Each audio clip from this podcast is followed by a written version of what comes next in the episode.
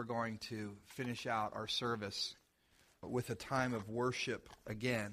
Throughout Scripture, if you want to take your Bibles and turn to Second Chronicles chapter 20, throughout Scripture we find that worship has a profound effect upon people and their circumstances. Especially when people worship, not just worshiping when you feel like it or after the fact, but worshiping in the midst of challenging situations. Paul and Silas did it after being beaten and publicly humiliated.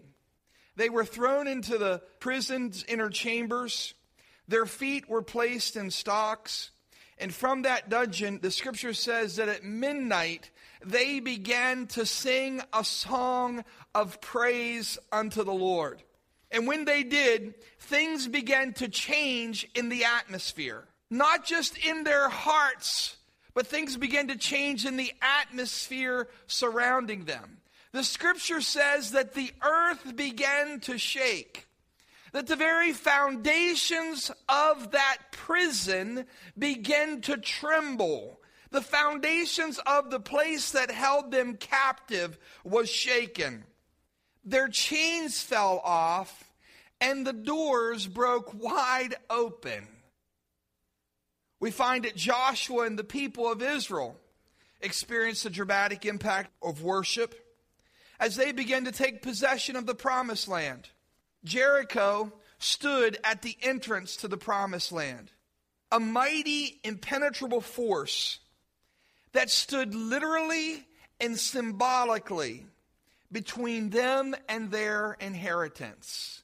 It was one of those things, one of those cities that whenever people saw it, it's the thing that's going to stop you from getting what God said you're going to have. Jericho was the place, it was the symbol that you won't get past this, you won't get past this battle. And what do the people do? The people begin to circle around the city and they listen to the voice of God. As they walked around that city for seven days, once a day, and on the last day, they walked around seven times and noticed that nothing happened until their last time around. And Joshua said to him, When I give the sound, when I give the sign, what I want every one of you to do, the trumpeters are going to blow their blast, and you are to give a shout of praise to the Lord. And as Joshua did that, now can you imagine these people? As he did that, they walked around a total of 13 and a half times before anything happened.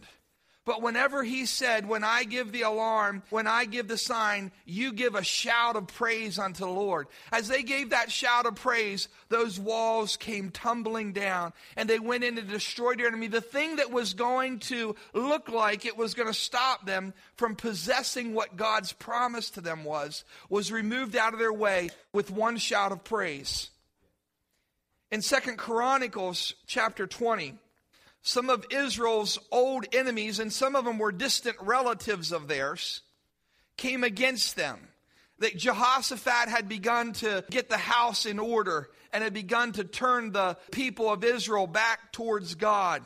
He had set some things in place, and as he does that, the enemy, as he always does, comes against the man of God to try to stop him from doing what God has called him to do as he does it, the message comes that there's this vast army that's arrayed against you. They're going to come against you. And Jehoshaphat begins to call upon the Lord. In chapter 20, verse 14, it says that the Spirit of the Lord came upon Jehaziel, son of Zechariah, the son of Benaiah, the son of Jael, the son of Mattaniah, a Levite, a descendant of Asaph. Asaph was a songwriter. A lot of the Psalms that you read are Psalms that he wrote. They're psalms of praise. And the Spirit of the Lord came upon this great great grandson of this psalmist. And as he stood in the assembly, and he said, Listen, King Jehoshaphat, and all who live in the land in Judah and Jerusalem. This is what the Lord says to you Don't be afraid or discouraged because of this vast army. For the battle is not yours, but God's. Tomorrow march down against them. They'll be climbing up by the pass of Ziz, and you will find them at the end of the gorge in the desert of Jeruel. You will not have to fight this battle. Take your positions, stand firm, and see the deliverance the Lord will give you, Judah and Jerusalem. Do not be afraid and do not be discouraged. Go out to face them tomorrow, and the Lord will be with you. Jehoshaphat bowed down with his face to the ground, and all the people of Judah and Jerusalem fell down and worshiped before the Lord. Then some of the Levites from the Kohathites and Korites stood up and praised the Lord the God of Israel with a very loud voice. Early in the morning, they left for the desert of Tekoa. And as they set out, Jehoshaphat stood and said, Listen to me, Judah and people of Jerusalem. Have faith in the Lord your God, and you will be upheld. Have faith in his prophets, and you will be successful. After consulting the people, Jehoshaphat appointed men to sing to the Lord and to praise him for the splendor of his holiness. And they went out at the head of the army, saying, Give thanks to the Lord, for his love endures forever. Jehoshaphat's word was, You listen as you go out to this battle. You have faith in God and you have faith in his prophets. You have faith in the word of the Lord that's been delivered through his servant to you today. You believe what he said, is what he says to him. Don't discount what he says. Believe what he says. Listen to what he says, and you'll have victory. Verse 22, we find that victory. As they begin to sing and praise. What does it say? As they began to sing and praise, the Lord set ambushes against the men of Ammon and Moab and Mount Seir who were invading Judah, and they were defeated. The Ammonites and the Moabites rose up against the men from Mount Seir to destroy and annihilate them. After they had finished slaughtering the men from Seir, they helped to destroy one another. When the men of Judah came to the place that overlooks the desert and looked toward the vast army, they saw only dead bodies lying on the ground. Who had escaped? No one had escaped.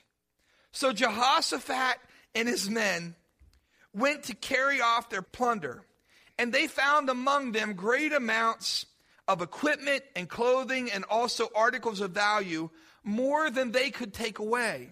There was so much plunder that it took three days to collect it. On the fourth day, they assembled in the valley of Berachah, where they praised the Lord. That is why it is called the valley of Berachah to this day. Berachah means praise, it's a valley of praise. Now, the Apostle Paul told the believers in Corinth that the weapons that we fight with are not carnal.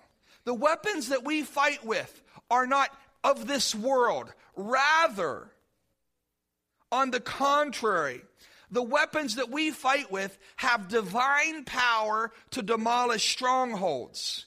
We demolish arguments and every pretension that sets itself up against the knowledge of God, and we take captive every thought to make it obedient to Christ.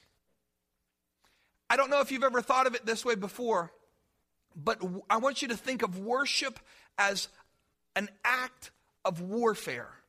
When you worship, hear this clearly. When you worship, it is an act of war. It is a declaration of war against the powers of darkness. It's one of those acts, you know, in our world, there are, in our international governments, there are things that are de- decided or declared as acts of war. Okay? When you do this, you are declaring war. Friend, when you and I enter into worship, it is an act of war. It's an act against an enemy who is out to destroy you. But God says this as you worship me, I'll set up ambushes against your enemies. As you worship me, I'll tear down the strongholds that stand in your way. As you worship me, I will show myself to be able to break prison doors open and to shake the foundation of systems that hold people captive. Now, this is what I'm calling you today. I'm calling you today to declare war upon the enemy of your soul. But the battle is not one that you will fight. All you do is stand and see the deliverance of your God.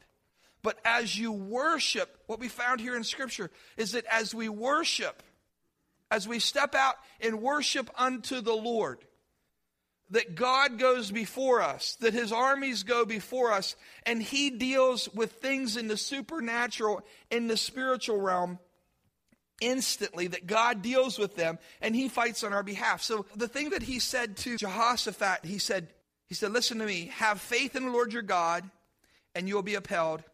Have faith in his prophets and you will be successful. I got a word for you today. Today, uh, we're going to finish out our service with a time of worship. Have faith in the Lord your God. As you step out to worship him, you have faith in him. Lord, I'm trusting in you to fight the battle for me because you're facing some challenges. You're facing some situations in your workplace. You're facing some situations in your home, in your marriage, in your life. Have faith in God. Have faith in the prophet. Today, I'm the prophet who God has sent to you. I'm the one who's declaring to you, just like that man said, as you stand and worship, as you stand and worship God, you watch and God will deliver you. I'm the prophet who God has sent to you today, who says to you today, as you worship God, you forget about your circumstances, you focus your attention upon God, and watch God bring deliverance into your heart as you seek after Him. Now, would you stand with me? We are going to finish out our morning giving glory and honor to God. Crystal's going to lead us in some songs. And this is what I would like you to do. This isn't for everybody. This is for people who have some insurmountable situations in their life. This is for some people who wake up early in the morning. Now, you listen to me. You wake up early in the morning, and the first thing you think about is that problem. Now, if you want to keep thinking about it, you go ahead. But the word of the Lord for you today is that as you worship the Lord, the Lord will go before you. If they had not worshiped him, if they had not sought after God, I'll tell you the enemy would have routed them. But as they sought after the Lord and they just worshiped him, God intervened. Sam, for your business, but if I was you, I'd be like right here. I'd be here with my hands up. Whoa, glory to God. Let God fight those battles for you. Let God be the one who's your bill collector. Let God be the one who's your advertisement. You know, let Him be the one who's your human resource director. So, whatever your circumstances are, I want to encourage you if there's some situations in your life that they're on your mind and they're troubling you, and some things with your family, your kids, your neighbors, that you just say, God, I want you to fight my battle. I'm going to worship you and I want to see your deliverance brought into my life. Can I just encourage you just to step out of your pew and we're going to finish out our service, but Crystal's going to lead us in a few songs and we're just going to praise him. Whatever your need is, I want to encourage you to step out, worship him and see what he does. Bless you, Jesus. We praise you, God, for our impossible situations. We come unto you, Lord. Lord, we worship you. We worship. Lord, the enemy tries to keep us from doing it. But we declare before you today that we're going to worship you forever. In spite of what comes our way, we've made a decision. We've drawn a line in the sand this morning, Lord. And I thank you for the breakthroughs and the victories that you have already bought. Lord, the, it's already been done. It's already been done upon the cross. Jesus already won the victory. He already gave the breakthrough. It's just a matter of us taking possession of it. It's ours today. And we grab a hold of it and we take it with us as we go from this place, Lord. In Jesus' name, amen.